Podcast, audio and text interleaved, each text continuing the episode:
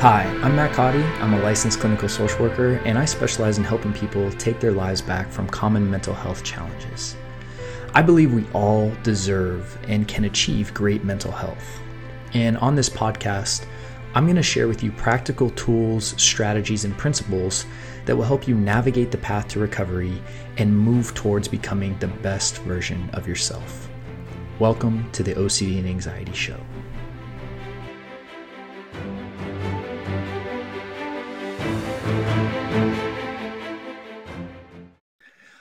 Right. Hello, and welcome to this episode where we're going to talk about navigating and working through panic attacks.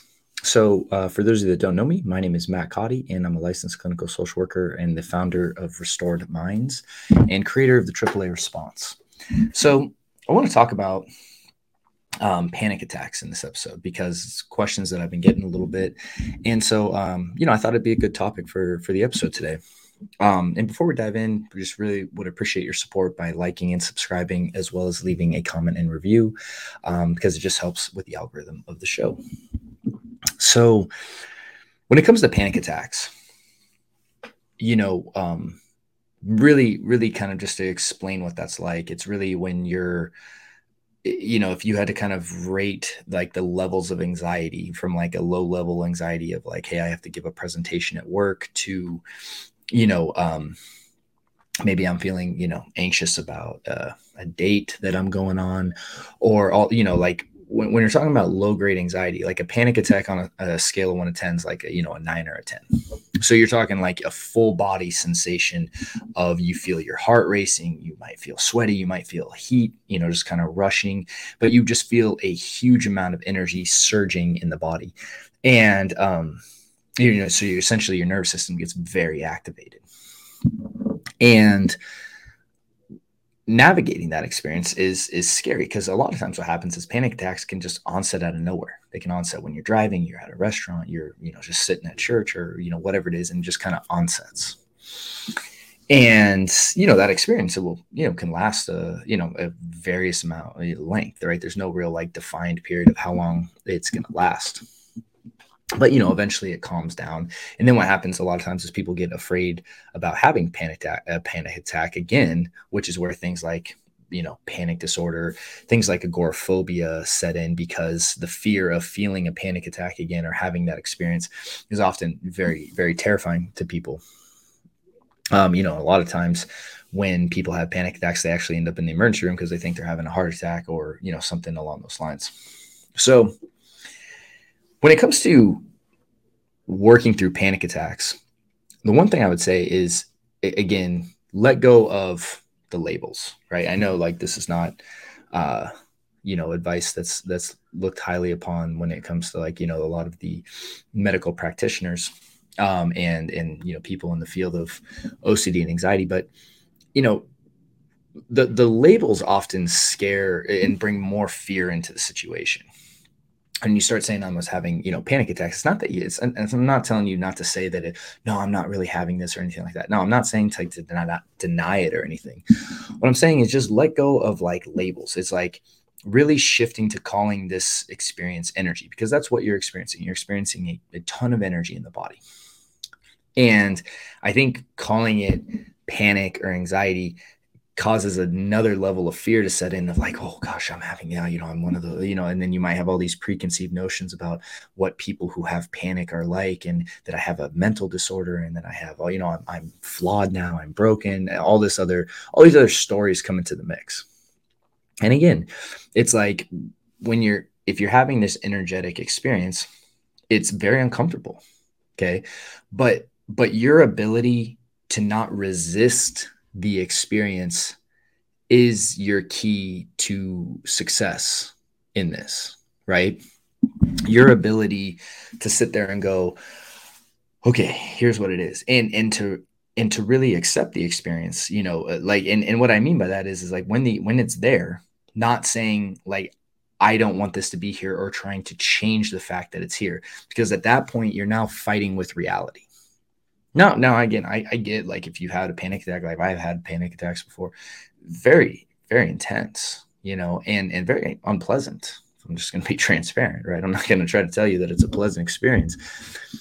but the the key to them is your willingness to let the energy surface in your body and let it pass on its own accord. The moment you attempt to control, you're now resisting the experience. And again, like Carl Jung famously says, right? Like what you resist persists. So if you are resisting the energy and you're and essentially it's like kind of taking a beach ball and pushing it underwater, what's going to happen? It's going to keep coming up, right? With anxiety, the the key is to let it surface in the body. And, and again, anxiety exists on a spectrum, right? So so so let go of this idea of well, I have general, general anxiety, social anxiety, and panic attacks and agoraphobia, and like no, it's like if you just look at it as a spectrum experience, and this is just where I am right now, in this moment, you can kind of stop throwing all these stories into it. Because I, I guess my first piece of advice would be let go of the stories around this. Like let go of the stories that you're telling yourself, right? Of uh, and and let go of throwing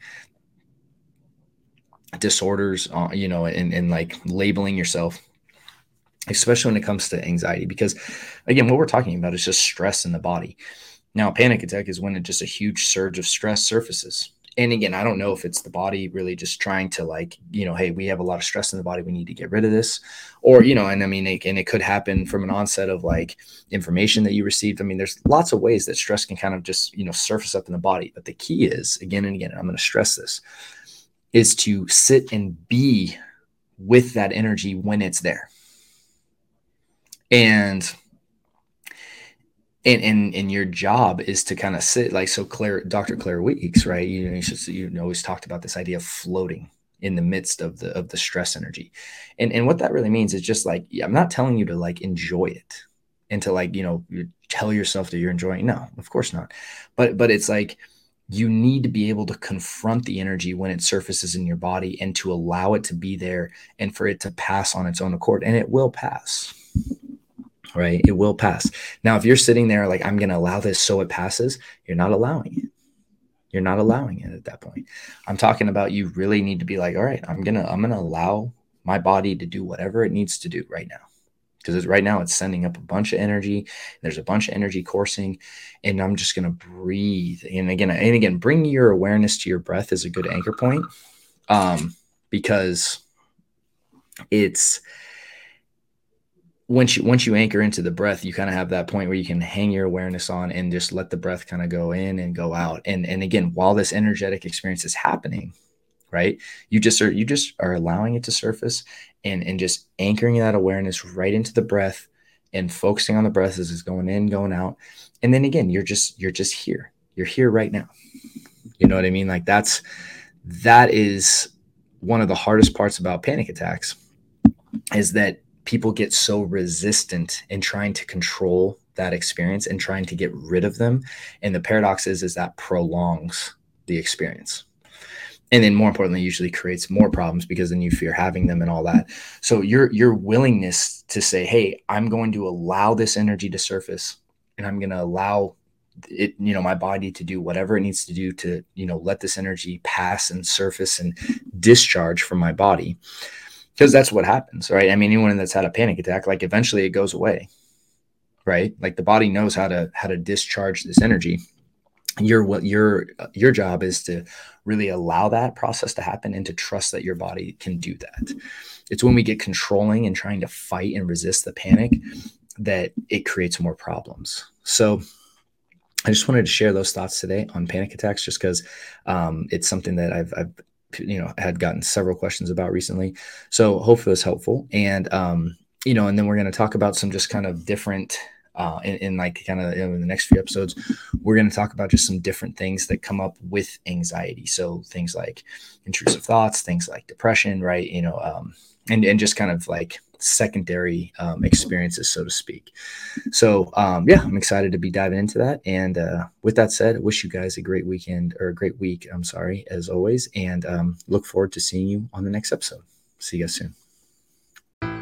Hi there, Matt Codde here, and thank you for taking the time to hang out today. Now, real quick, if you are currently struggling and you're looking for help, please head over to restoredminds.com because we have different programs available to help you. And the good news is, is that for the most part, you can get started right away.